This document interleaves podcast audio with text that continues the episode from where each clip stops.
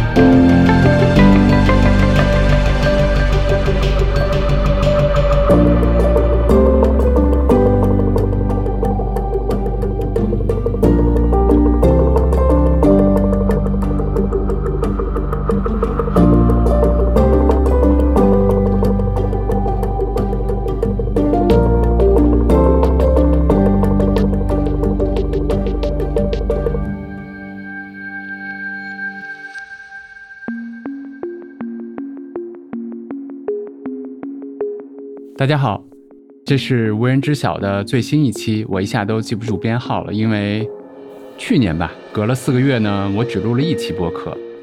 但是谁能想象，在过去的四天里面，我录了四期播客，下周可能还要录播客，对吧？甚至我自己怀疑，我自己的内心深处，其实在不断的去强化品牌价值，不断的去强化无人知晓这四个字，对不对？在用各种各样的方式打破大家对它的预期。今天的这期播客呢，我觉得会很有意思。我还是先给大家介绍一下我现在眼前的一个场景。我现在坐在有志有行奥马哈的录音间里面，我的眼前是什么呢？一百多本投资第一课的书。对，那我在做什么呢？就是其实我是在这些书的里面的那一页上去签名，或者说我更愿意叫叫留言吧。那大家可能知道，就是最近就是张小雨老师和我写的投资第一课。有我非常喜欢的一个读书品牌，叫做读库出版了。我们在开会讨论的时候呢，读库和六哥其实就是张立宪老师哈，大家都叫他读库老六，那我更愿意尊称为六哥。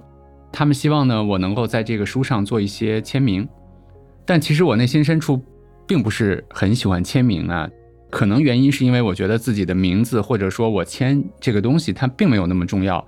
啊，但我也理解，作为读库也好，作为大家也好，可能希望看到一个作者在书上留下自己的痕迹吧。所以我就想了一个办法。那这个办法是什么呢？就是把签名变成留言。什么意思呢？就是除了名字，我还会在书上去写一句我很喜欢的话，或者说我称之为咒语的那些话啊。比如说我平时可能经常说的，或者说。博客的标题也好，或者说我曾经写过一篇公众号的文章，就叫做几句咒语，对吧？那我常用的，比如说有“让万物穿过自己”，“场上没有别人”，比如说“投资成功是我们变成一个更好的人之后自然的结果”，比如说“此时此刻”，再拉法一点，比如说“欢迎来到荷兰”等等等等。那这些咒语其实给了我自己很多的力量哈。我待会儿可能也会说一说为什么它能够帮助到我。那我今天也想把这些咒语，或者说我喜欢的这些话，通过留言的方式去传递给更多的朋友们。其实我上周就开始做这件事儿了，但是因为我挺忙的，所以拖拖拉拉到今天还没有做完。那上周五晚上的时候呢，我自己在公司签到很晚，签每一句话的时候，我就觉得我的脑海里面其实都能想到这些咒语的来源，以及我在经历过的一些事儿。所以那天晚上，我突然有了一个想法，就是我能不能够一边签一边把这些想法录下来？我觉得它会是一期非常好玩的播客，对吧？那原来我会自己录播客，可能我觉得很冒险，但是呢，呃，自己录播客它过程还是一个比较集中精力的，或者说是有一条我自己大概的主线的这样的一个想法。但如果我一边签字一边去录，我觉得就更有趣了，对不对？我一边在这些书上去给大家留言，在创造美好的内容。那另外一边呢，我的脑子里面想的一些东西，我可以就像对面坐一个人一样，我可以跟他说出来啊，我觉得很好玩，对吧？我我喜欢冒险，我喜欢不确定性，所以你懂的。那我于是就留了一百多本，然后让啊雨白和如听帮我放到了这个奥马哈，也就是我现在坐的这个地方，也就是我们的录音间里面。那我就想今天一边把它们签完，然后一边呢，我脑子里面有什么，我就去把这些哎有的东西去说出来，然后让我们一起去看看接下来的可能一个小时会发生什么。嗯，我现在拿到了第一本书啊，第一本书我先签个什么呢？签一个未来无人知晓。然后一起有志有行吧。这句话其实我觉得我不用太多的解释，对不对？大家都明白这句话背后他想表达的含义吧？嗯，打开这本书的时候，其实我想先跟大家去聊一聊《投资第一课》的这本书。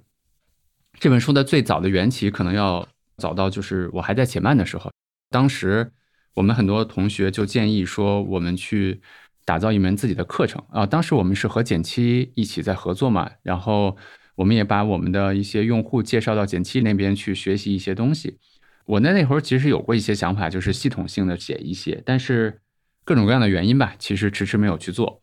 然后到二零一九年十二月的时候呢，我离开了自己亲手打造的平台且慢啊，我写了一篇文章，那篇文章的标题叫做《再见了且慢》。在那篇文章的公众号的留言下呢。我的好朋友就是张潇雨老师呢，留了一条言，他说：“我觉得这是好事儿。”Dalio 呢，就是呃，Ray Dalio 啊，Dalio 呢离开了之前的公司，仍然是 Dalio。那 Dalio 离开了之前的公司呢，变成了更好的 Dalio。没有这个更好的 Dalio，也就不会有后来的桥水。我当然明白他当时去留那句话的意思，对吧？但是一个人在痛苦的时候，呃，对于这样的一句话，他的感觉是非常模糊的。因为他痛苦就在我的眼前，他吸引了我的全部的注意力，对吧？我的脑海里面能够浮现的都是过去的一些经历，以及当下的伤害对你造成的一些影响。所以，其实我很难分辨说为什么痛苦会是好事儿，我也很难分辨说究竟自己会怎样去变得更好。我也不知道未来的路究竟在哪儿。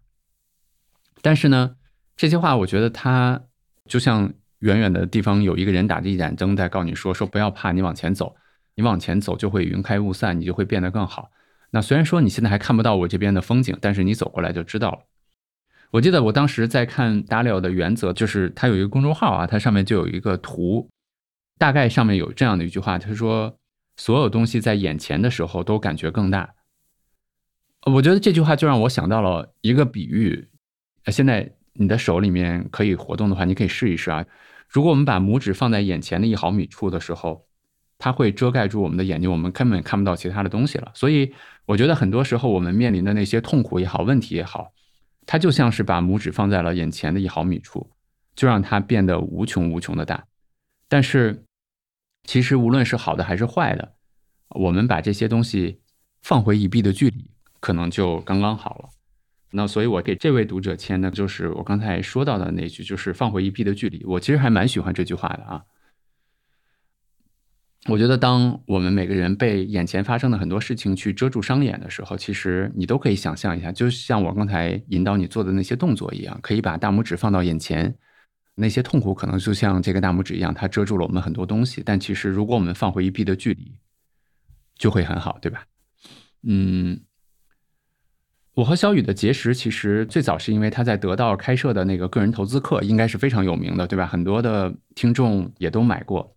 当时经常有朋友对我说：“说你应该去认识一下张小雨，说他的投资理念和你讲的太像了。”一开始我没有在意，但是后来这样说的人越来越多呢，我就去找了他，就是那样的机缘去认识的。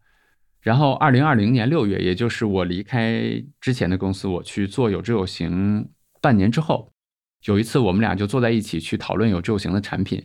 讨论的过程中呢，突然就有一个想法，我都不记得是我们谁提的了啊，就是说咱俩一起去写一门课吧。因为有志有行一直希望做的是传递投资的知识，对吧？陪伴投资者进行长期投资。我们希望通过这样的努力呢，可以让用户坚持把投资这件事情用正确的方式做下去，最终也获得不错的结果。同时呢，也通过合理的商业模式给公司带来收入。呃，因为要传递的知识非常非常的庞杂，对吧？有各种各样的信息。如果在这个过程中能有一门核心的主干的课程，能够让我们把自己的投资理念大声的说出来。同时呢，这又能和我们后来推出的策略紧密的结合，它肯定会是非常好的，对吧？它就像很多领域里面的打引号的叫最小知识合集一样。呃，所以我们俩当时聊到这个的时候，我还挺兴奋的。我记得我当时就问肖宇，我说，因为市场上的讲投资的课，包括投资的书已经很多了，对吧？包括有很多国外的投资大师，包括中国的也有很多投资课，包括他自己都在得道上开了课。我就问他，我说，你觉得咱们要要写的这门课和市场上的其他课程它的区别是什么？他当时给我的回答特别简单，他说，因为我们俩不一样，这门课就不一样。这是典型的张小雨的回答，对不对？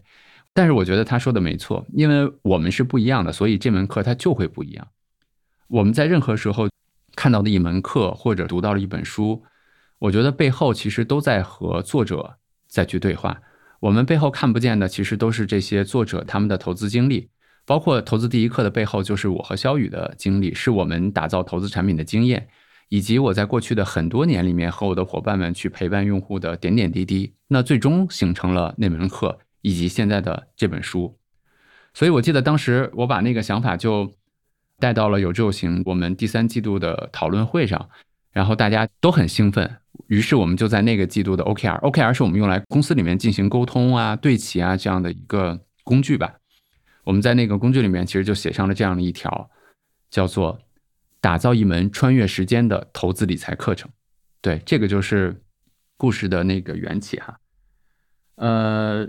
具体的写作大概是从二零二零年的十月开始的，当时我已经经过了大概三年的公众号的写作训练，再加上呢，这又是我非常拿手的投资的话题，我原来觉得会是非常轻松的一个过程，但其实完全不是这样的。写一门课的难度远远超过了我的想象。我当时的工作节奏大概是这样的，因为我当时还在创作另一个我自己的作品《梦岩投资实证》，对吧？我当时是大概写到了两年多的样子。所以加上课程的稿子呢，我每周大概需要写两篇课程的初稿，然后再完成两篇课程的修改稿，再加上周末我要写两三千字的梦岩投资实证，以及我在公司里面还要写一些其他的文字，大概我平均每周要输出一万字左右。但写作又和其他的工作非常不一样，因为很多的其他工作其实可以一边做一边思考，甚至我现在其实，在跟你们讲的时候，我手下还在签一些字啊。稍微有一些不连贯啊，但是我觉得这个过程其实还是蛮有意思的。嗯，写作呢需要我在脑海中完成文章的组装，有十足的把握之后呢，才能去开始动笔。我把这句写完啊。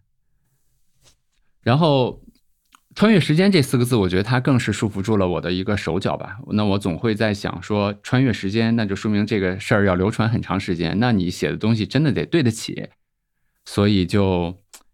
就有很多束缚吧，比如说我当时想的问题有很多，比如说啊，提纲应该是什么样是最好的，哪些知识必须是要覆盖的，以及有没有更好的案例和故事，那这句话有没有更好的表达方式等等等等，我就被无数这样的问题和细节堵在了死胡同里面。那最终解决问题的是百试不爽的那个东西，对不对？叫 deadline，就是到期时间。因为我们已经承诺了，当时是要在二零二零年的十二月份上线，所以十一月中旬的时候，我就意识到必须要加速了。我们又讨论了几次吧，后来就放弃了之前写下的那些文稿，就重新写了，然后一起去回忆了一下我们一路以来创建且慢，包括后来做有昼行的时候，我们碰到了很多的用户问题，以及帮助他们解决的那些问题，然后抽象了几个提纲，包括比如说投资赚的是什么钱。投资能赚多少钱，以及怎么赚到这些钱？我们用这个提纲呢，重新写了一版梗概，并且用 Why How What 的方式把课程分成了世界观篇、认知篇、情绪篇以及最终的实操篇。后来呢，就慢慢的就进入正轨了。虽然还是很紧张焦虑吧，但还是在最终顺利的交付了所有的内容。我记得我们当时大概前前后后一共写了十五到二十万字吧，然后。经过删减啊、修改啊，最终变成了七万字的课程终稿。这七万字的课程终稿也最终变成了《投资第一课》我们现在拿到手的这个书的书稿。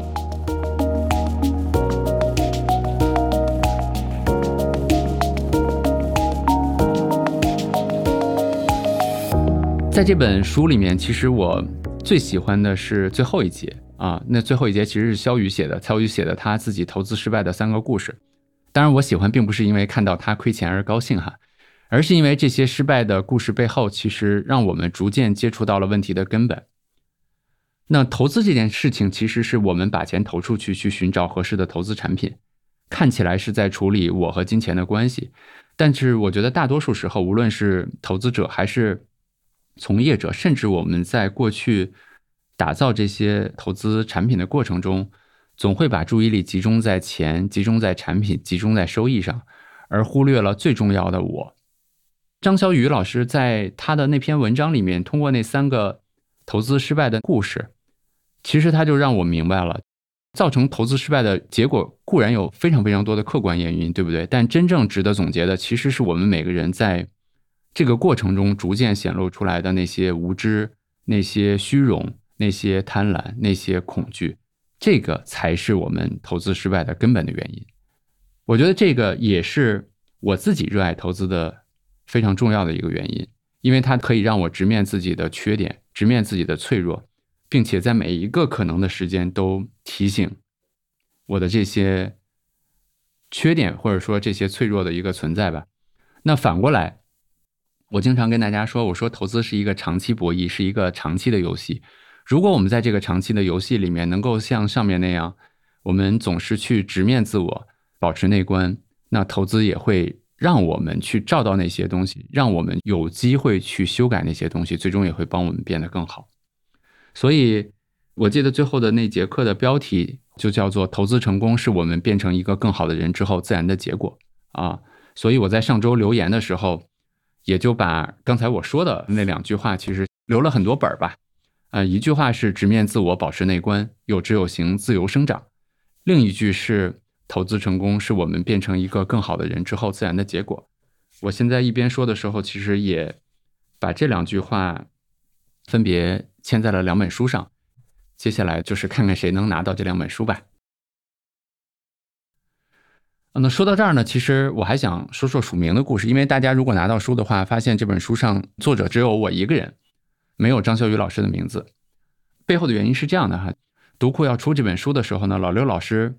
提了两个要求，第一个要求是尽量不要出现有知有行的名字，第二个要求是最好保留一个作者，这样行文呢对读者来说更流畅一些。对于第一个要求，我没有丝毫的犹豫就答应了，对吧？因为本来出这本书就是希望能够把我们的投资理念让更多的人知道，能够给他们以启发，而且我对内容非常有信心，我也相信如果读者真的理解了这些东西，如果感兴趣，他会找到有知有行的，对吧？但是第二个要求。我很为难，说实话，因为肖宇老师和我一起写了四个月的时间，然后我非常清楚，在那一段时间里面，我们共同经历的那些挣扎、折磨，那些写不出来的过程。如果换做我的话，即使我碍于朋友的面子答应了，我心里肯定会不舒服的。所以我就把老六老师、肖宇一起约到办公室去讨论这个问题怎么去解决，有没有更好的方法去解决。但我其实没想到的是。一坐下来，然后肖宇就说：“我没问题，就刘梦妍一个名字就好了。”他还开玩笑似的对我说：“他说从此我就是梦妍背后的枪手了，是不是让你们看到了肖宇老师很有意思，也非常值得尊敬的一面哈？”那差不多这些就是我想讲的投资第一课背后的故事吧。呃，一边讲的过程中，我发现才一边签了十本书，那我得快一点，因为我会签很多的咒语嘛。那每一个签的时候，我就大概去讲一讲这个咒语背后的故事。然后，第一个，我想留这句话：没有什么能够把我们的人生分成两段。这个咒语诞生的过程，其实就是写作的那段时间。我刚才讲了写作这件事儿，它和许多其他的工作非常不一样，对不对？因为许多其他的工作，我们可以一边做一边思考，但是写作需要我在脑海里面去完成文章的组装，然后有十足的把握了以后，我才能开始去动笔。有一个心理学家，我非常喜欢，他打过一个比喻，他说写作之难在于要把网状的思考用树状的结构，最终体现在线性展开的句子里。就是我们想表达出来的那些东西，其实在我们脑子里面是网状的，它存储在我们大脑的新皮质里面。（括号如果你对新皮质这个词不是很熟悉的话，可以去听一听第十九期叫《无尽的探索》啊，我觉得它里面讲了我对知识是怎么积累的，以及是怎么去网络存储的啊。然后网状存储的这些大脑新皮质里面的东西呢，我们在写作的时候其实是用思考的方式把它形成一个树状的结构，但是最终我们要变成语言呢，它是线性的一个方式。比如说，我这本书里面有一节课叫做“好公司等于好股票”嘛。当我写这个的时候，其实我脑海中有关这一章相关的知识其实是一个网络结构，比如说有安全边际，股票的背后是公司，比如说有投资要分散，公司很难去估值等等等等。每一个知识点下呢，其实我还需要去找到相应的故事，因为这些故事呢才能够帮助读者去更好的理解。比如说拿公司持有过程中的那些波动来讲吧，我可能就会讲我自己投资中国平安的经历。比如说刚才我说的公司很难估值的那一点来讲呢，我可能就会举巴菲特投资苹果究竟赚的是企业增长的钱呢，还是估值的钱这样的故事。我需要在脑海中把这些相关的知识点以及每个知识点对应的故事变成一个树状的结构。它的目的其实是希望找到一个读者能够跟上，并且不断获得愉悦感的一个逻辑。这样的话，我才能够让读者紧紧的跟着我的节奏，对不对？然后这个树状结构的组装完成之后。我最终还要像在一团毛线球里面去找那个线头一样，把我的第一句话、第二句话、第三句话线性的写到纸上去。我刚才在前面跟大家描述了我在那段时间的写作状态，对吧？每周七天，我需要用折磨自己的方式去写一万字啊，包括两篇初稿、两篇中稿以及一篇梦魇投资实证周末的文章。所以在那个整整的那三个月的时间里面，我几乎没有任何空余的时间，因为我刚才讲了思考的那个过程嘛，所以任何时候我的大脑都不能闲着，无论是上班路上、工作之余、深夜时分，甚至吃饭的时候，都在不停的在组装，在把那些网状的信息变成树状，再把它试图拍成平面，变成线性的，这样就带来了一个严重的问题，就是我本能的抗拒一切与当时的写作无关的、需要占用我大脑带宽的东西。几乎拒绝了所有的朋友在那时候的来访。那几个月里面，我没有看完一本书，然后包括工作上的一些事情，我也经常跟大家说，等我写完课再说。我当时想的就是，等我把课程好好的写完，一切就可以回到正轨了。最终打破这个非常不好的状态的契机是什么呢？就是那年年底的时候，有一部我非常期待的电影，也是我很喜欢的动画工作室皮克斯的一个电影，叫做《Soul》，就是《心灵奇旅》上映。我是一个非常爱看电影的人，所以按照我的往常呢，我一定会第一时间就买票去看了。但是那次我就依然在等，我想等我写完了再去看。但是在那种巨大的焦虑的裹挟下，其实我的状态越来越差，到最后甚至有一天坐在那儿几乎一个字都写不出来了。于是我就干脆把所有的工作扔在一边，去电影院就看了这部电影。非常非常有意思的就是。正是这个过程，最终把我从那个恶性循环里面拯救了出来。啊，我想《心灵奇旅》这个电影很多人都看过啊，所以我在这儿也就不跟大家去赘述它里面究竟讲了什么了。我觉得这个故事其实很简单，它讲热爱，讲目标，讲我们要活在当下，对吧？但是我想去跟你描述一下这个电影最后的那个场景，因为直到现在那个场景都深深的印在了我的脑海里面。在那个咒，就是他非常喜欢爵士乐，然后他最终终于赢得了和那个大师吧，叫 Dor Williams，对吧？威廉姆斯同台演出的机会的时候，他和他演完了，而且是一场非常非常棒的演出。他们走出了那个咖啡馆，他站在那个咖啡馆旁边那个街上，他和那个威廉姆斯一起在那儿等着出租车。他突然觉得很失落。我记得他就问威廉姆斯：“接下来我们干什么？”然后威廉姆斯非常非常慢、非常非常平静的跟他说：“明天晚上，同样的时间，同样的地点，我们再来一次。当我们演到第一百次的时候，可能就会有再有像今天这样一次非常精彩的演出。”我现在还能记得，宙当时就张大了嘴巴，他非常惊讶，他对这个回答显然并不满意，因为他。从小就梦想能够和威廉姆斯同台，能够从事这种爵士乐的演奏。他似乎为这一刻等待了一生，但是真的到这一刻来临的时候，他其实没有什么感觉。然后那个威廉姆斯就给他讲了两条鱼的故事。小鱼问老鱼：“我要去大海，大海在哪里？”老鱼告诉他说：“你现在就在大海里。”小鱼又问说：“我问的是大海，这里只是水，我要去的是大海。”然后老鱼说：“你已经在大海里了。”我记得那天晚上的时候，我就特别有感触，然后就放下了课程，放下了很多其他的东西，写了一篇公众号的文章。那篇文章的标题就是我现在签的这个名或者说留的这个言，就是没有什么能够把我们的人生分成两段。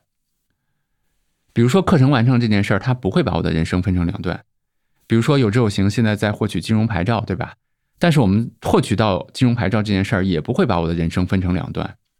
有志有行现在还没有盈亏平衡，但是没有盈亏平衡之前的每一天，我们的这些探索依然非常有趣。盈亏平衡这件事儿也不会把我的人生分成两段，包括我签了五百本书，那我没有急于的去把这五百本书去签完，因为我觉得签这些书的过程和签完了我要做的其他的事儿没有什么本质的不同。把这五百本书签完，它也不会把我的人生分成两段。我记得我之前去看那个写狗。就是 Nike 的那个创始人和复盘网飞是 Netflix 那个创始人伦道夫写的，在那两本书里面，Nike 和 Netflix 的创始人都写到，当他们最终实现上市去敲钟的时候，他们其实什么感觉也没有。很多人可能会说他们在装啊，等等等等那些，但是从我的角度去看的话，我觉得他们真的没有去装，因为人生是连续的。我们在任何一个时间点，其实都很难去想象到几年之后，在另外一个时间点，我们是一个什么样子，我们处在一个什么样的状态，我们是一个什么样的心情。目标当然很重要，但是如果我们人生只有那样的目标的话，其实我们会丧失很多的东西。对，所以，哎呀，不好意思，一下子又讲了这么多啊，但是还是想把签的这个这句话送给你吧，就是。没有什么能够把我们的人生分成两段。我觉得，每当我们急于去做一件什么事儿的时候，都代表我们对它不好奇了。那这个时候，我们可能都可以把这句咒语送给自己，就是没有什么能够把我们的人生分成两段。录完这期播客也不会把我的人生分成两段，所以我会非常享受我现在去录这期播客的过程。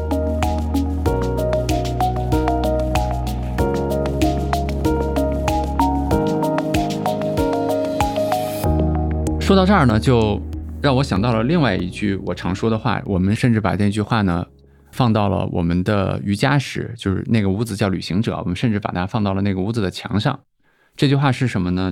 我给这位朋友签的：幸福是向山顶努力攀登过程中的种种经历和感受。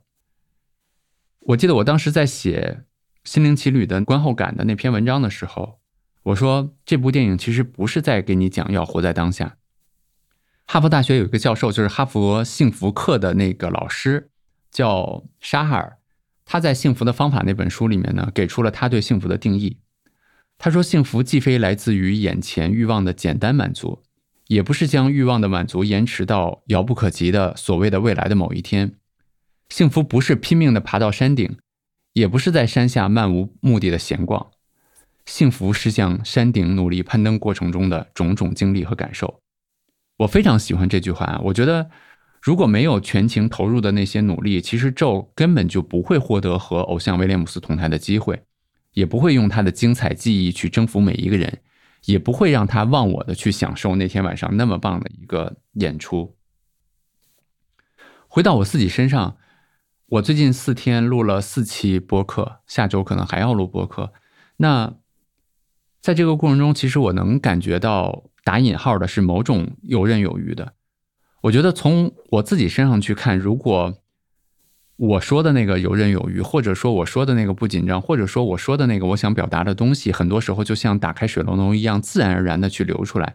我觉得这些是和我过去几年高强度的输出是有非常大的关系的。无论是我公众号的写作、投资第一课的写作，还是我给员工、给我的伙伴在公司里面去写的那些周报。包括录播课啊，等等等等很多的东西。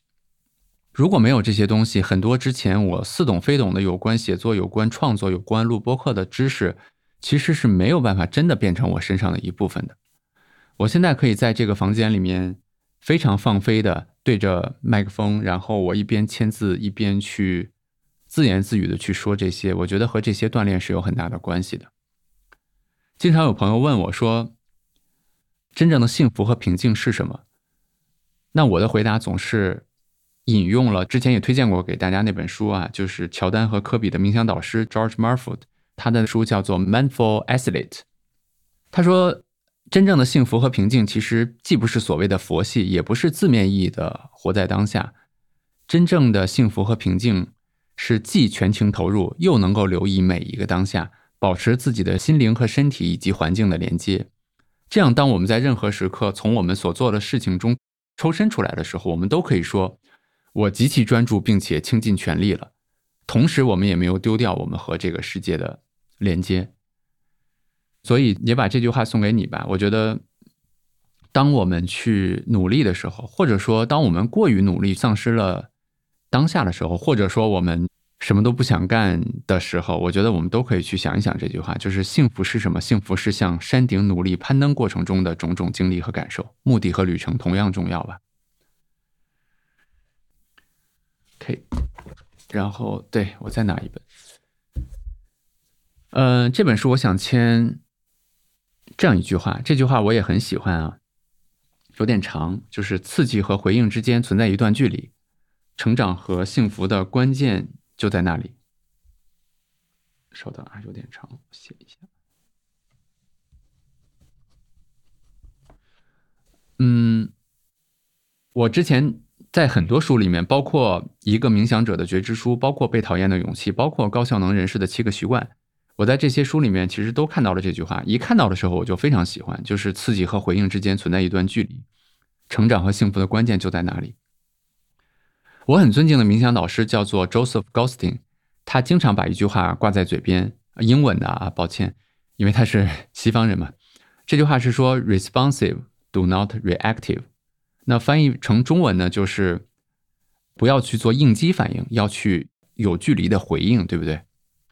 其实，在人类漫长的进化过程中呢，我们会对外界的刺激做出很多的应激反应，也就是刚才说的 reactive。然后，我们有的时候想逃跑，有的时候想打架，对吧？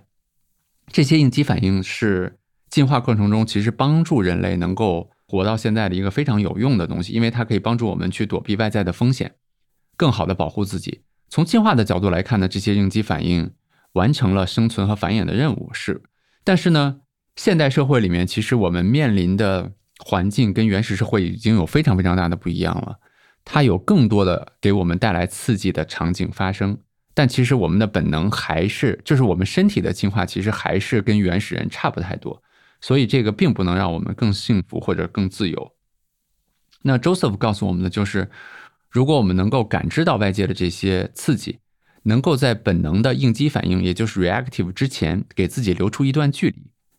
选择合适的方式去回应，就是 responsive，那么我们就有可能寻找到更多的幸福和自由。所以，比如说，当你听着这期播客，突然想刷刷手机的时候，它就是个刺激，对吧？当别人给你提建议、刺痛你的时候，你觉得非常不舒服的时候，它也是个刺激。当你开车走到路上，旁边的车瘪了你一下，然后你特别生气的时候，这也是一个刺激。当你看到股市暴跌，心情非常差。然后甚至想马上卖出的时候，这也是一个刺激。其实，在这个刺激的时候，你都可以念一下这个咒语，就是刺激和回应之间存在一段距离，成长和幸福的关键就在那里。往往给自己留出这段距离之后，我们就可以做出更好的回应。那我在这儿一定要说一下，就是这个并不是在说你不能生气，其实完全不是这样。你当然可以生气，对吧？我经常举的例子就是宗萨他的书里面写，他在巴黎的时候，甚至在。出租车的后座上小便，去表达他对当时非常不友善的出租车司机的愤怒，对吧？当然，我举这个例子并不是说让你也去小便，而是说我们当然有可能有选择去生气，但是这个生气不应该是 reactive 的，不应该是应激反应。如果我们在刺激下决定我们要生气的话，那是我们人主动的反应，而不是一个本能的行为，对吧？OK，我再拿两本。呃，这个我想签什么呢？就是签我其实一直想写的一个选题。那这个选题呢，我就是标题都想好了，但是因为 flag 倒了嘛，后来就公众号其实断更了，一直不想写了，所以很多我想写的话题呢都没有写出来。但这个话题确实在我脑海里面盘旋了很久。这个话题叫做一把宽的尺子。对，我记得我之前写过一篇叫做“止盈”的文章，对吧？如果大家还记得的话，当时我在那篇文章里面写说，为什么我们每个人很想去止盈？因为我们在我们心目中，钱和资产是不一样的。钱是非常确定性的，就是今天的一百块钱，明天还是一百块钱。但是资产不一样，对不对？那今天的七百万的资产，明天可能是六百五十万，也可能是八百万，对吧？所以我们就希望在赚钱的时候，很多时候去止盈。我当时其实跟大家说，我说在我心里面，我的投资实证，我投资人现在可能最终的资产是七百多万，具体多少我记不清了啊。但是在我心里面，我可能更愿意把它看作是六百万到九百万。什么意思呢？就是我用一把更宽的尺子去衡量我的资产值。那这把更宽的尺子可能包括了偏低一些，也包括了偏高一些。那今年是六百到九百万，明年呢可能就是六百五十万到九百五十万，对吧？到后年的时候呢，可能就是七百万到一千万。那在这个区间之间呢，它有可能由于随机性的原因，由于各种各样的原因，在这个期间呢有各种各样的可能。比如说是现在的七百万，也可能是过两天一个随机事件发生，它变成了八百万，对不对？那我再举一个例子，因为我觉得我还挺自豪的，因为大家都很信任我。无论是有志有行的伙伴呢，或者说是我的一些朋友们，有时候聊天的时候呢，会和我去说一些，比如说我认识的人，或者说我的朋友的一些打引号的缺点吧。那我通常的回答其实都是说我看不准啊，我不太清楚，我不太确定，也许可以去再看看。然后我也跟会跟大家说，我说我们可以用一把宽的尺子去看看。你可以把这个理解为宽容啊，但是。我不这么去看，我更看到的东西是说，就像我刚才讲的那个宗萨，他在我很喜欢的一本书叫做《佛陀的见地与修道》里面，他说，我们以为自己看到的是世界的实相，实相的意思就是真实的景象啊，你可以这么去理解，但其实我们看到的是自己的成见，因为我们其实永远是在用自己的认知。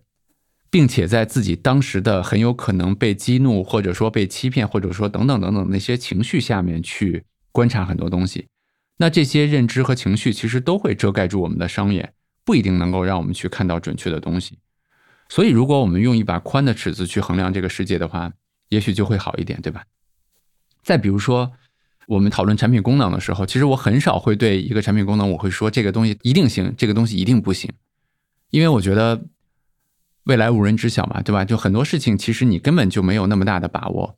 而且呢，就像我刚才说的一样，我们每个人的感受是对这个世界的非常非常不准确的一个估计。你站在一个非常小的角落里面，看到了非常局限的现实，就像我们小的时候说的那个盲人摸象的那个故事一样，对不对？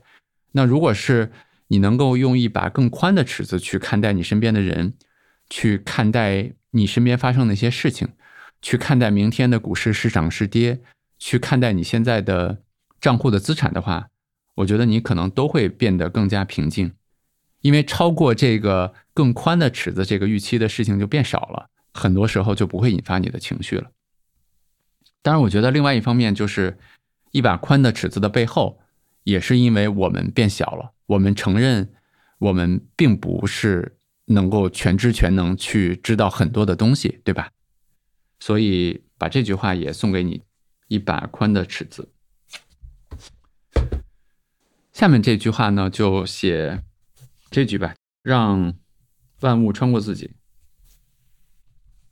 然后这句话很多朋友很喜欢，我在小宇宙上的那期播客，我记得二零二二年一月份的时候录的，当时大概是播放量一周可能几千吧，但是很难想象。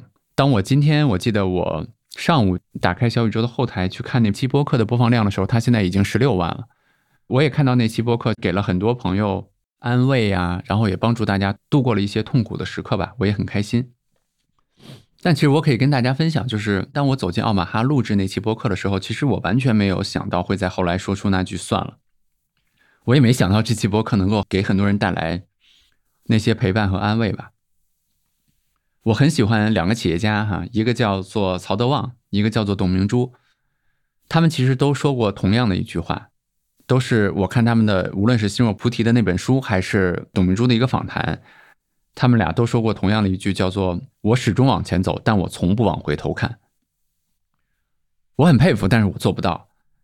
我记得当我几年前被赶出自己在前面的办公室的那一天起，在相当长的时间里面。那一天发生的很多事情呢，总是会浮现在我的眼前。我前一段读托尼·法德尔，就是 AirPod 的创始人，后来他又创建了 Nest。他把 Nest 卖给 Google 之后呢，后来种种原因吧，被迫离开了自己一手带大的 Nest，也离开了 Google。他就说他当时感觉像死了一样。他的原话是说：“他说你把那么多的时间精力都投入到了这项事业，但是这些东西说没就没了，这就好像是自己的肢体被人砍掉，这就像是一位你深爱并且从小一起长大的老友永远离开了你。”然后他说了一句我非常喜欢的话，叫做“万物皆有半衰期”。他说：“任何这样的事情，其实你需要时间，一年、一年半、两年，最多两年之后，他说所有的事情都过去了，你就开始新的生活了。”让万物穿过自己那期播客到现在是一年多了，然后从我被迫离开自己的公司，大概也有三年多了。说实话，我现在回头望去的话，我真的会感觉到那些东西早就穿过我自己了。我也感到非常非常的幸运，真的是非常非常的幸运。因为如果回头去看的话，我觉得无论是惯性也好，惰性也罢，我自己是没有办法拉着自己去走出当时的那个非常痛苦的环境的。在那个环境里面，虽然说我在做着我喜爱的产品，但其实我不得不去面对很多我根本就不愿意去打交道的人，以及不愿意去应付的事儿。但我觉得，就是那些现在看起来他真的是在帮我的人，他们推了我一把，把我推出了那个我自己根本把自己拉不出来的泥潭。没有那一把，我想我也不会在这三年里面有这么多的发现，对吧？投资第一课、播客、长钱账户。以及我们现在对内容的理解、对投资的理解，以及我现在加入有知有行的更多的非常志同道合的有趣的伙伴，那我们在一起发现更多的秘密，未来我们还能一起创造更多的东西，我觉得特别美好。对，所以我记得我以前还有一句咒语叫做 “All shall pass”，就是一切都能过去。然后我记得那个有一个印度的电影叫做《三宝大闹宝莱坞》，对吧？主人公经常说的一句话叫做 “All is well”，是不是？就是都会好起来的，都是好的。我觉得这些话其实不是鸡汤，真的。当你有足够长的时间的时候，你会发现，其实我们是很难参透事情真正的好坏的。所以，当很多情绪袭来的时候，也许你也可以用我送给你的这句我经常对自己说的这句咒语吧，就是让万物穿过自己。对。不要在自己心里面留下那些可能让我们走不出来，或者说让我们带来成见，或者说给我们带来痛苦的那些房子吧。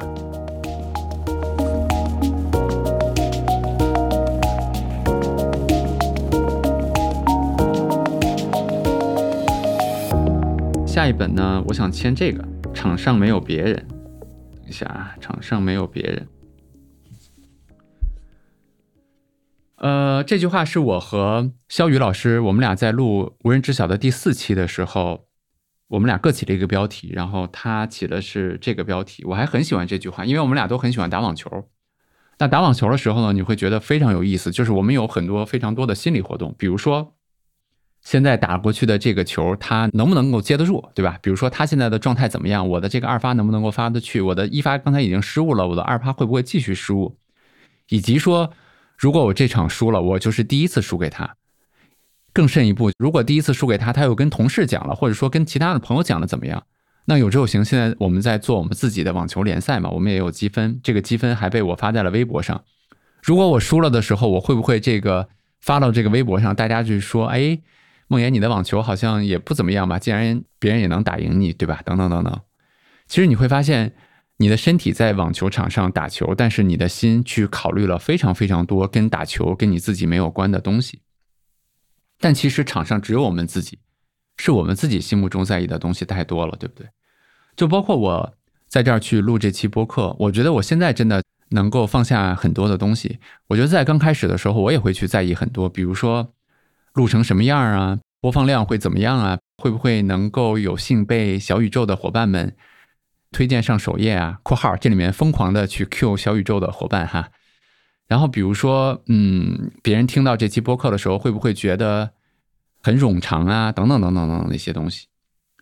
但是呢，这些东西我们能控制吗？我觉得我们不能控制。那我觉得我真正能控制的就是，我是不是在努力的、全情投入的在去做这期节目，以及是不是这个是我非常有强烈的感受，以及我非常享受去做的一件事情。前两天还有一件事儿，我想分享一下，就是我不是同时也在写微博嘛，然后微博上它有一个功能叫做金微，就非常有意思，就是你一个月的阅读量吧，超过了一千万的时候，它就会头像旁边给你加一个金色的微。因为我的微博其实发的不多，可能几天发一条，所以我的那个一直没有到。但是我就记得是在去年疫情，我当时感染新冠那个病毒的时候，当时就因为写我的病情，可能每天要写两条，哎，就每天写的多了嘛，然后阅读量也大。有一天呢，就收到了微博给我发的一条自动的信息，就说你已经被升为金威了。然后我一看我的头像旁边果然有一个闪闪发光的金威的标志。过了一段时间，我就会发现这个标志会潜移默化的会去影响我的行为。比如说，你今天不想写的时候，你脑海中真的有一个念头，就说：“哎呀，今天要不写的话，今天的阅读量就没有了，金微可能就没有了。”而且特别有意思，它的那个金微的设计还会利用我们人的这些东西，所以它时不时隔两天就会给你发一个说：“你这两天的阅读量有点低，如果你不努力写作，你的金微可能就要失去喽。”就类似的这些信息。所以某种程度上来说，你发的时候，可能就没有被你真正的那个表达欲望所控制，或者说所支配，而是被这个金威它在外部驱使着我们，赶着我们去拿皮鞭子抽着我们，说你今天一定要发点什么。尽管不是你一定要想发的，但是只要发了就有阅读量，最终那个金威就能保住。于是我后来就做了一件事儿，就是我故意的一段时间没有更，让那个金威消去，因为我觉得我不希望用一个外在的东西去影响我的表达和创作，对吧？还有一个好玩的，也有关微博的事情，就是前两天，呃，顾中医老师来找我聊天当时我和纯银老师和他一起去聊的，然后我们就聊到微博的时候，就聊到微博其实它是可以去清理用户的。我是第一次知道这个功能，就是比如说在清理之前，我的微博上的用户大概有二十多万，但是有很多用户其实已经注销了，对吧？或者说他们已经不怎么活跃了。那微博有一个功能藏得很深啊，就是你可以去找到这些账号去消掉。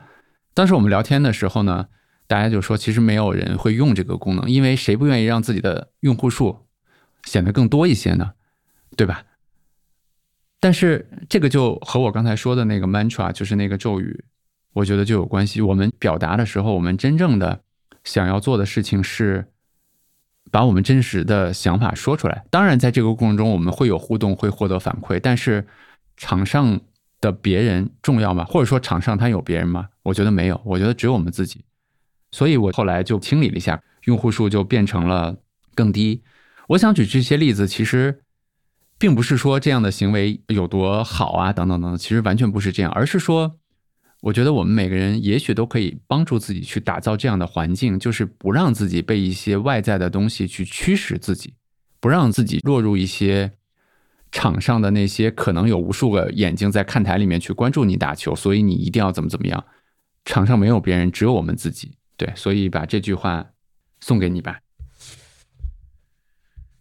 OK，下一本我想签的就是再拉法一点。再拉法一点，然后这句话呢，稍微解释一下，拉法是指拉法纳达尔哈，就是我非常喜欢的一个网球运动员，我很喜欢他的比赛，也很喜欢他身上发生的故事。在二零二二年，就是去年澳网决赛的时候，大家都知道，当时的纳达尔其实是伤了很长时间，刚刚回到赛场，而且在那个过程中呢，澳网的决赛里面呢，他大盘零比二落后，然后在。第三盘非常关键的时候，在自己的发球局呢，又零比四十落后。我记得在当时有一个非常经典的一个图吧，就显示其实只有百分之四的人在那个时候认为纳达尔还能赢了啊，那个来自赌博公司啊等等等等那些数据。但就是在那样的情况下，纳达尔和过去他无数次做到的一样，他又回来了。他最终一分一分，一局一局，一盘一盘，把那个比赛赢了回来。纳达尔最近又陷入了，就是从去年吧，去年二零二二年底到今年初，他又陷入了一个状态不好的，包括伤病不断的这样的一个状态。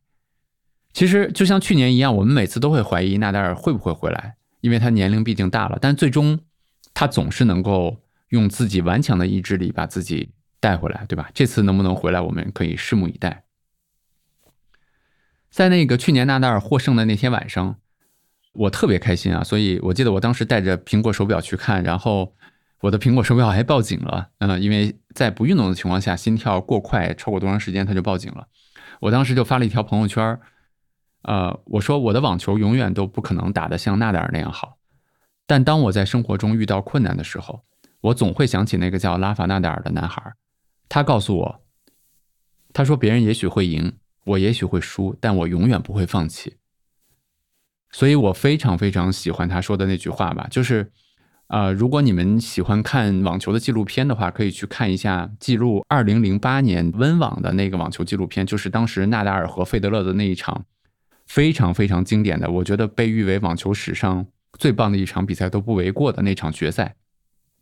在那个纪录片里面，其实纳达尔就说出了这句经典的话，就是他也许会赢，我也许会输，但我永远不会放弃。我在做有知有行的过程中，包括我在生活中，其实也经常会碰到很多的困难。那我觉得人的心是非常非常有力的，就是你的心其实可以支撑着你去做任何的事情。所以很多时候，当我感到很难的时候，当我觉得这个坎儿再也过不去的时候，我也会对自己说这个咒语，就是再拉法一点。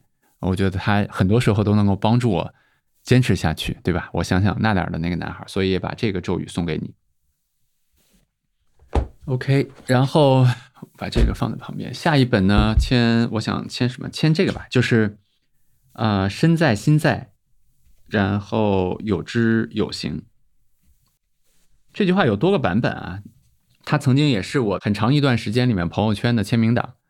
我想表达的是什么呢？就是第一，我们很多时候身和心不在一块儿的，对吧？我们在会议室里面，可能我们在不停的刷手机；我们在啊看电影的时候，可能我们在想着一些其他的事情。我们在打网球的时候想着可能晚上回家怎么怎么样，包括我们在录播课的时候在想着一些其他的事情等等等等。那更好的一个状态是什么？我就说，如果说一个人的身和心能够在一块儿的话，进入那种心流状态的话，我希望逐渐能够提高这样的状态在我日常生活中的一个比例。比如说，我现在跟大家 enjoy 的去录一期播客，录一期节目，然后同时在留下这些言的时候。我很享受这个过程，我身在播客间里面，我的心也在这里。对，那有知有行呢，就是一个相对应的话，就是我们很多时候其实知道很多道理，对吧？比如说，我知道微博虚拟的用户量它并不会带来什么，但是呢，由于一些东西，比如说无论是外在的呀，无论是我觉得二十万和十九万有很大的区别啊，等等等等，其实让我们没有办法在行动上去实现。再比如说，呃，我一直觉得。金融行业里面，大家更难做到这一点吧，就是把你知道的那些东西和你的行为去做到知行合一。所以，我自己其实，在很长的一段时间里面，一直在用这条咒语，或者说这个 mantra，在提醒我自己。我希望能够做到身在心在，能够做到有知有行这八个字的状态的比例，在我生命中越来越多。也希望你是这样哈。OK，然后下一本是签签这个吧，不预测。哎呀，纸纸字还写写错了，但是没关系，据说错版的更值钱。不预测只应对。然后这句话应该最早是出现在霍华德·马克思的备忘录里面，它英文应该叫 “Don't predict, prepare”，啊，就类似吧。这句话，我觉得熟悉我或者熟悉有知有行以及熟悉我们的投资理念的朋友们，其实经常会听到我们说，我也就不用解释了。因为无论是股票市场的价格，还是说公司的未来等等等等很多东西，未来都是无人知晓，我们根本就没有办法去预测的。但是与此同时，它其实并不意味着我们就躺平接受一切了，对吧？我们可以做出最好的准备。比如说，有用户经常问，尤其是上涨的时候，就问长钱账户里面为什么有那么多货币的仓位。因为这些仓位其实就是为未来做的一些准备。我记得，呃，我之前和陈鹏博士去聊了一期播客，那期播客我们俩聊到，就是因为金融行业，我们做投资理财，经常会对历史的数据去做一些分析，以及去做出一些模型来。那这些模型里面经常会出现，就是我们现在发生的一些情况，其实没有办法用那个模型去解释。那在这样的情况下，你其实就可以做两种事情，一种事情就是你可以做预测，对吧？你可以去觉得去发生什么，另外一种事情呢，就是我看不懂，我我也不去预测，但是我能做的就是我做好准备，做好冗余，做好安全边际。那能够保证在任何不能说任何了，任何有点狂妄了，就是尽可能的在很多事情发生的时候，我都能够有条件去应对，我都能够让自己不至于去经受比较大的打击。对，所以这个就是这句 mantra，不预测只应对，想要去表达的。下一本我想留言的就是这句话吧：平静是意识到世界并非我们想象的那样。这是我平静是意识到世界并非我们想象的那样。OK，梦魇。这句话其实我最早是在《洞见》的那本书，之前也跟大家推荐过很多次了。啊，罗伯特·赖特教授写的，有很多版本啊，我觉得我都挺喜欢的。比如说，平静是不介意发生什么，或者说我们的感受是对这个世界的不准确的估计，或者说我刚才曾经引用过的宗萨的那句话，说我们以为看到的是世界的实相，但其实我们看到的是自己的呈现。包括我刚才讲的另外一个 mantra，就是一把宽的尺子。其实都在说这句，对不对？就是世界和我们想象的真的非常不一样。我们只是在一个非常小的局部在盲人观象，再去用我们自己的经验和感受，对一个非常复杂的世界，而且变化非常快的世界去做出预测。如果我们能够意识到世界并非我们想象的那样的话，我们可能就会收获内心的平静。对，所以把这句话送给你。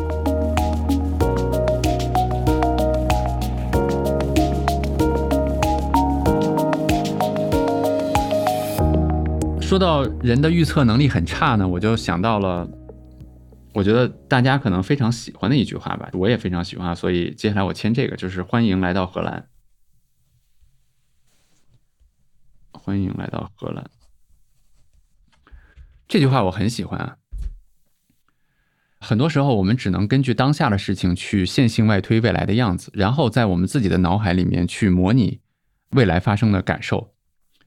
给大家讲一个好玩的事儿，就是我在最近呢录播课，因为大家知道我之前和曹明昌老师一起去录《无人知晓》的第六期的时候，曾经出现过一次事故，就是我们当时没有摁下那个录音键，然后说了半天，有点可悲，或者说又有点好玩的是，我们前两天录播课呢又遇到事故了，就是录到一半呢卡满了，disk full，因为我在上一次事故之后，其实养成了一个习惯，就是时隔一会儿呢，我就会去看一下。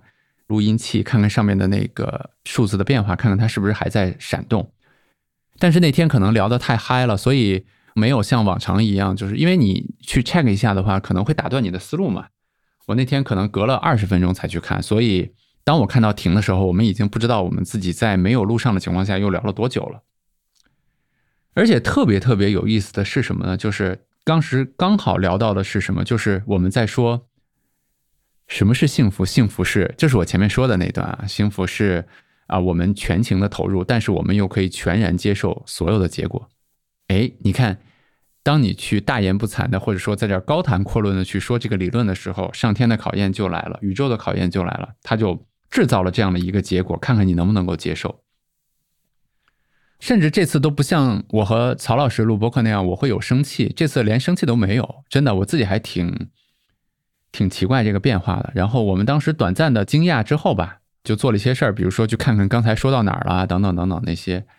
然后在节目的最后呢，我还即兴讲了一个故事。这个故事呢，哎，我也分不清两期播客哪期先放啊，所以呢，我就在这儿再重讲一下吧。是在我应该是上大学的时候吧，就是和我的一些朋友们出去玩，那个地方呢风景非常美，是一个海边的沙滩。然后我们在那个海边的沙滩玩的时候呢，是需要乘坐一个小火车进到那个景点的一个比较深的地方，能够看到更好的风景。那天的天气非常美，就夕阳非常非常的漂亮。然后我们看完了之后呢，就往回走，我就在那儿拍照片，因为我非常喜欢夕阳。我在过往的节目里面也说过，大家都在那个火车那儿等我，但是只剩最后一班火车了，所以。当我拍完照片往那儿找大家的时候，其实火车就 miss 掉了，它已经开走了。没有办法，我们就得往回走。就在我们往回走的过程中，因为它当时海边那个天气变化还非常大，一下子就来了非常非常大的一个暴雨。我记得第二天看新闻的时候说那是当地什么几十年不遇的一场大雨。包括当时的那个景区的情况，其实没有那么多的安全措施，所以我们甚至有生命的危险，你知道吗？而且我记得当时可能手机也没电了，或者等等等等这些。当时那些朋友们其实都埋怨我来着，或者没有埋怨我，从眼神里面也看得出来，对吧？因为当时搞得大家确实非常非常的狼狈。但是事后很多年，当我们聚会，或者说当我们有时候聊天。回想起那一天的时候，我觉得我们已经记不住我们看到的夕阳和沙滩了。我们能想起来的，就是那场事故，就是那个暴风雨。所以你看，我在那期播客的最后呢，讲了这个故事。我今天在这儿想，就是如果没有当时的那个事故的话，可能就不会有这个故事的灵感了。我之前给大家推荐过一本书，那本书叫做《也许你该找个人聊聊》。书里面作者引用了一篇名叫《欢迎来到荷兰》的散文，这篇散文我非常喜欢啊，所以我就把它发到了手机上。我把手机拿出来，然后我来给大家读一下。好，我开始读了啊。我们在计划一场美妙的意大利之旅，你买了一堆旅行指南，还做好了精彩的攻略。罗马斗兽场，米开朗基罗。威尼斯的贡多拉，你或许还学会了几句简单的意大利语。所有的一切都是那么激动人心。经过几个月的翘首期盼，那一天终于来了。你收拾好行囊，踏上旅途。几个小时之后，飞机着陆了。机组人员走过来跟你说：“欢迎来到荷兰。”荷兰？你大吃一惊。为什么是荷兰？我要去的是意大利。我应该已经到意大利呀。我一辈子都梦想着能够去意大利。但飞行计划临时有变，他们决定停在荷兰，而你只能既来之则安之。但重点是，他们也没有把你丢到一个可怕的、令人厌恶的、肮脏不堪的、充满瘟疫、饥荒和疾病的地方，仅仅是一个和你预想中不一样的地方罢了。于是你不得不下飞机去买一本新的旅游指南，还得去学一门全新的语言，你还会遇到一群原本永远都不会遇到的人。这里只不过是另外一个国度。这里比意大利的节奏更慢，没有那么多浮华。等你在这里待一阵子之后，你缓过劲儿来，眺望四周，会发现荷兰有风车，荷兰还有郁金香，荷兰甚至还有伦勃朗。但你认识的所有人都在忙着往返于意大利，而且都在炫耀着自己在那儿过得有多好。在你的余生里，你却只能说：“是的，我原本计划要去那里，我都计划好了，但是没有成行。”这种痛苦永远、永远、永远都不会消失，因为失去梦想是一种非常非常大的损失。但是，如果你把生命都浪费在哀叹你没有去成意大利这件事儿上，你就永远不能自由地享受荷兰非常特别、非常美好的方方面面了。好，故事讲完了哈。我想说的是，大部分时候我们根本就无法看清当下的事情究竟是好是坏，甚至它给我们未来带来的意义。以及这些意义其实都是好坏互相去变化的，对吧？比如说事故引发起我想的那个故事，以及那个故事对于今天节目的影响，我觉得这些一系列的变化，就像我们把石头扔进一个水池一样，它是我们没有办法去知道那个涟漪最终是什么样子。所以我经常会对自己说，甚至有志有行的伙伴在他们。发现了一些事情的时候，经常会对我说：“说欢迎来到荷兰。”我一听到这六个字，我就知道得又要有一些出乎我意料的事儿发生了，对吧？其实我想说的就是，能让本来期待去意大利的我们自己，去发现我们被降落到荷兰的时候，我们如果能够发现心中的难过和遗憾的同时，能够大胆的走出酒店，去看看荷兰这个陌生国家的样子，去看看风车，看看伦勃朗。看看郁金香，我们也可能会有不一样的发现，因为生活总是落地在荷兰。我那天签名的时候还签了一个特别特别有意思的，就是一只猫。然后我在这儿呢也再画一下这只猫。稍等啊，稍微因为画猫的时候，可能我这个思维就不太跟得上我说话的速度。哦，对，画这只猫的同时呢。我在猫的旁边写下了这样的一句话，就是“愿我们都能像猫咪一样自在”。我非常喜欢猫的自在，因为我觉得它们脑子里面没有那么多的烦心事儿，对吧？而且呢，我很喜欢的一个状态就是 relax but alert，就是放松的专注。我觉得猫就是那样子的。你看它有的时候用逗猫棒去跟它玩，或者说它去盯着窗外的一个。飘的袋子，或者说去抓虫子的时候，它非常非常的放松，但是它出击的那一下是非常果断的。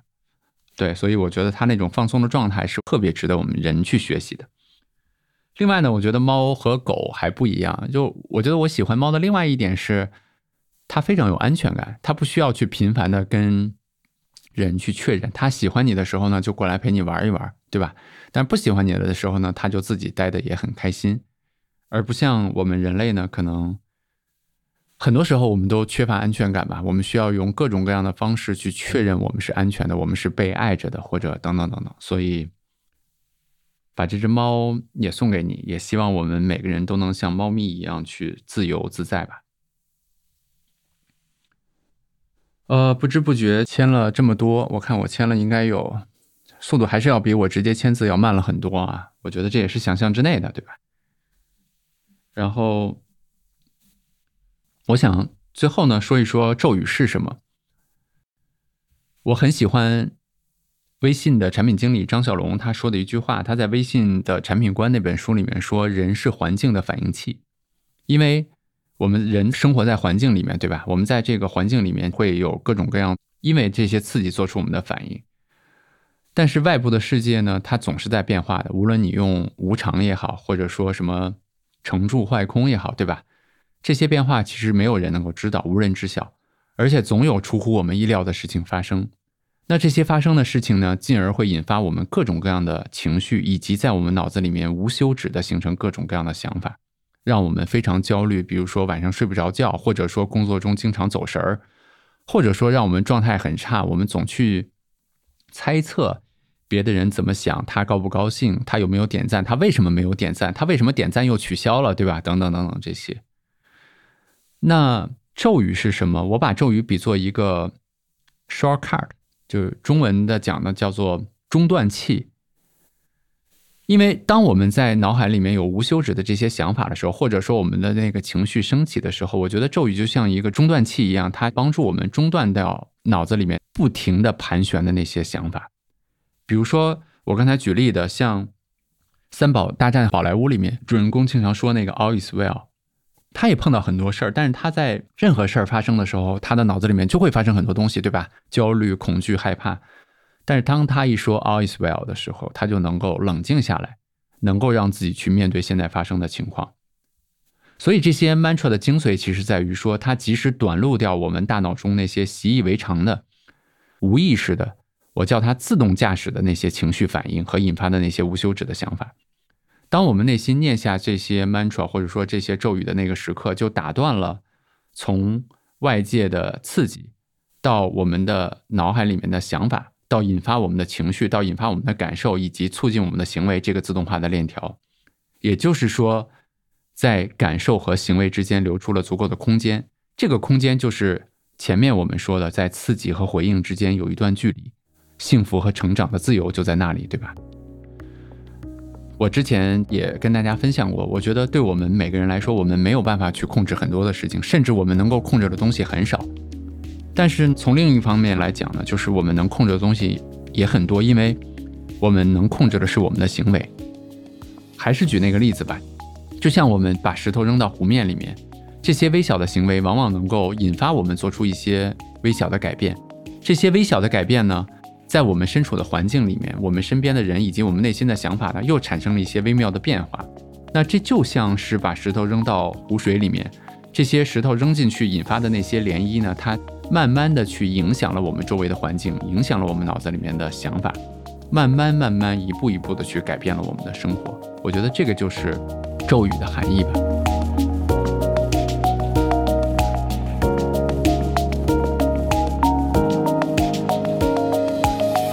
最后呢，我就想分享一下，也签一下我平时也经常跟自己说的。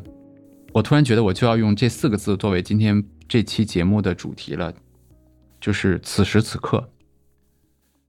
此时此刻呢，是许巍的一首歌的名字，也是我特别喜欢的四个字。在当时我选择“无人知晓”这个播客的名字的时候，还有另外一个选择，就是此时此刻。我为什么很喜欢这四个字呢？是因为我觉得我们生命呢是由无数个此时此刻组成的。某种程度上来说，我们不拥有过去，对吧？那些过去已经过去了，他们只在我们的回忆中，有时候去折磨我们，有时候去，对吧？等等等等。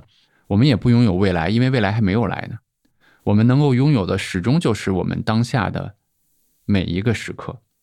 对于我来说，在这个当下，我最好的选择就是珍惜此时此刻，是去体验、去感受、去专注到一期没有人会知道是什么样的播客节目的录制里面去。比如说我在网球场上的时候，我现在有一个习惯，当我发球的时候，我会把那个球拍五下。那拍五下的过程呢？有时候我会告诉自己说：“此时此刻。”这句话的意思是什么？我能拥有的就是发好这个球，把这个球好好的抛到空中，自己半蹲，然后跳起来把球打过去，然后随回。你脑子里面想象的那些东西，过去的比赛比分，未来的微博上大家怎么评论，其实。都是不存在的。你能拥有的就是在当下，你对那个球的那些感受，然后包括你打出了一记很好的发球以后，你自己很愉悦的那个感受，对吧？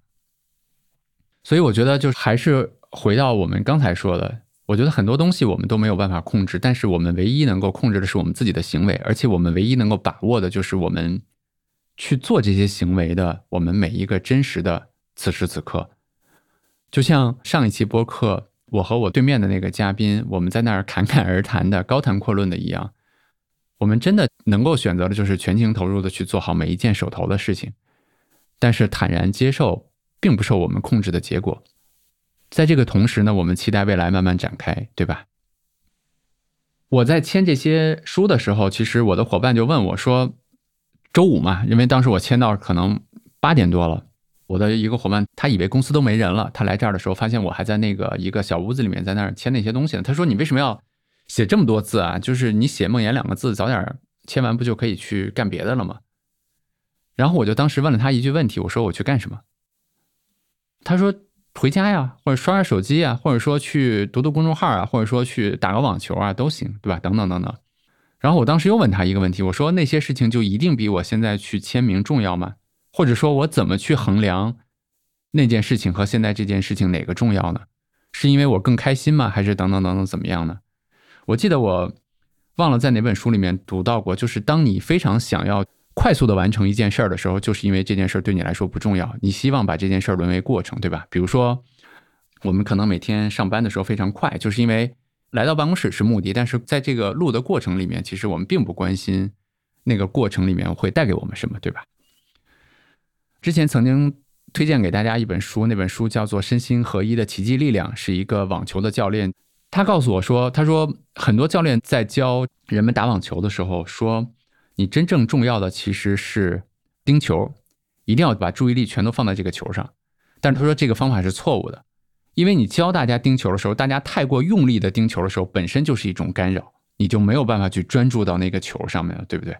非常有意思啊！其实，但是真的是这样的。”他说：“真正的好的方法是什么呢？是你对每个球去好奇，就是每个打过来的网球，它的旋转、它的高度，然后它的落点，以及它在你球拍上回球的时候形成那个感受都是不一样的。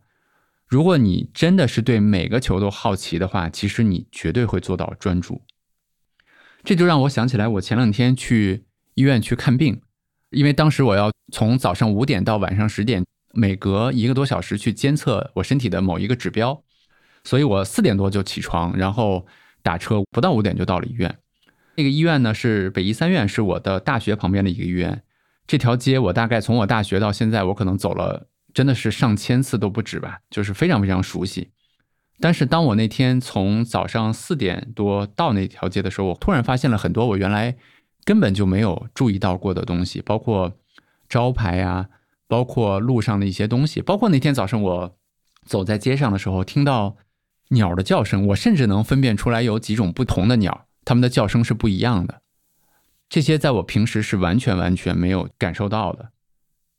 所以，我想举这么多的例子，其实我想说的都是，我们经常会跟大家说应该专注，对吧？但是我觉得专注背后更重要的，其实是我们对我们此时此刻的事情发自内心的好奇。比如说，每个打过来的网球都不一样，对吧？每一次工作我去录的播客都不一样。比如说，每一个我们做的产品功能都不一样，都非常有意思，有可能有新的发现。或者说，我在这儿签的每个名，它都不一样。那即使是我签梦言，我签的这两个字，可能在每一本书上都不一样。那在这个基础上，我们还可以创造出更多好玩的事情。我待会儿可以让我的伙伴在 show notes 里面，可以让大家看看我的创新，我觉得非常有意思。比如说，让万物穿过自己这六个字，我签了非常多的版本，甚至有一个版本，因为不是穿过嘛，我把自己穿到了第二页，对吧？然后我刚才说我签了一些猫，就连这些猫的简笔画的样子，我也画了三种完全不同的简笔画。如果说生活中的目的和过程它是一个光谱的话，我们有很多的事情是目的，有很多的事情是过程，对吧？对很多人来说，可能签名就是一个过程，因为目的可能是很多人希望这个书上有作者的痕迹，所以啊，我不得不完成这么一件事儿。再比如说录制播客，可能也是个过程，那最终的结果是那期播客以及那期播客的播放量啊等等那些，对吧？比如说做公司，它可能是个过程。或者是个结果，这个结果呢是有志有行能赚很多钱，最终能够上市，然后我再把这个有志有行卖掉，换得了很多钱，等等等等。如果说目的和过程是一个光谱的话，我希望在我的生活中，我享受这个过程的占比更多一些，为了目的而牺牲掉过程的那个东西变得更少一些，因为我们能够拥有的只有此时此刻。所以我前两天还在和一个朋友聊天，我说我对我自己现在的生活还挺满意的。这个满意的背后，我当时其实没有想清楚，但是我觉得我录到现在反而自己想明白了。我觉得在我目前的生活中，可能我没有那么多的目的，在我生活中有非常多连续的过程，这些过程本身就是我很享受、很追求的。没有金融牌照，我们和雪球合作做的那个东西，我也会全心全意的把它做好。我没有期待说等到我们的牌照获取下来的时候，我再怎么怎么样，对吧？或者说我们现在还没有盈亏平衡，但是我不会因为那个目的急于的去做很多我不想去做的事情。我可以用别的选择去解决那个现金流的问题，但是我依然去享受我们现在创造的每一天，包括我现在去签名，我觉得它也是一个过程。签完并不是目的，而是。我签的每一个，或者说我给大家去留的每一段话，我觉得都会非常非常有意思。我甚至可能能够看到，当读者打开这本书，他看到一个他完全没有想象到的话的时候，他的那个表情，或者说带给他的那个 wow 的那个时刻，我觉得非常有意思，对吧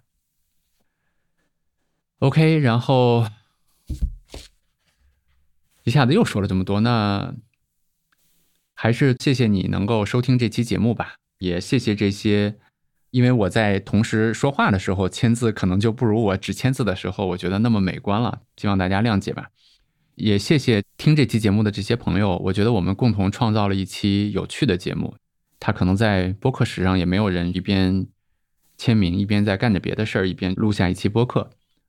至于大家听到什么感受呢？我也不知道，对吧？但我也不管了，反正场上没有别人。那也希望大家到时候用一把宽的尺子来衡量它。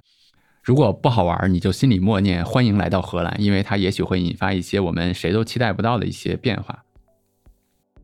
最后，我想写一份独一无二的，或者说留一个独一无二的言吧，作为今天的结尾，也作为今天节目的这个结尾吧。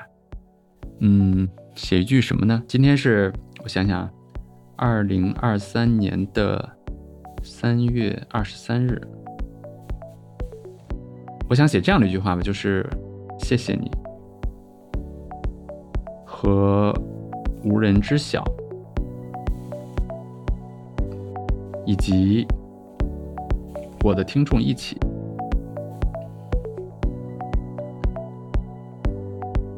创作了一期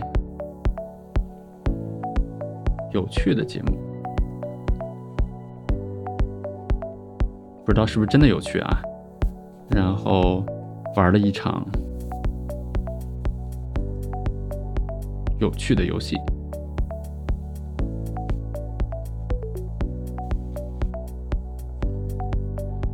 嗯，最后写个什么呢？哎，对我突然想到，就是，哎呀，这个是不是有点东施效颦？就是当时巴菲特在回忆他第一次读到格勒姆的那个《聪明的投资者》里面有关市场先生那一节的时候，他就说他读到那本书后来彻底的改变了他的一生。他说那天对于他来说是非常特别的一天。所以我最后想送给这位朋友一句话，就是希望许多年后回忆起来，许多年后回忆起来。你会觉得今天是特别的一天。今天是特别的一天，梦魇。好，我觉得还挺有趣的，对吧？那如果收到这本书的那个朋友刚好是无人知晓的听众的话，我也欢迎你照个照片发给我，我觉得会是非常有趣的连接，对吗？好了，那就这样了，然后。也希望大家能够喜欢这些 mantra 这些咒语，也希望他们能够给你的生活带来一些改变。我们下期再见，拜拜。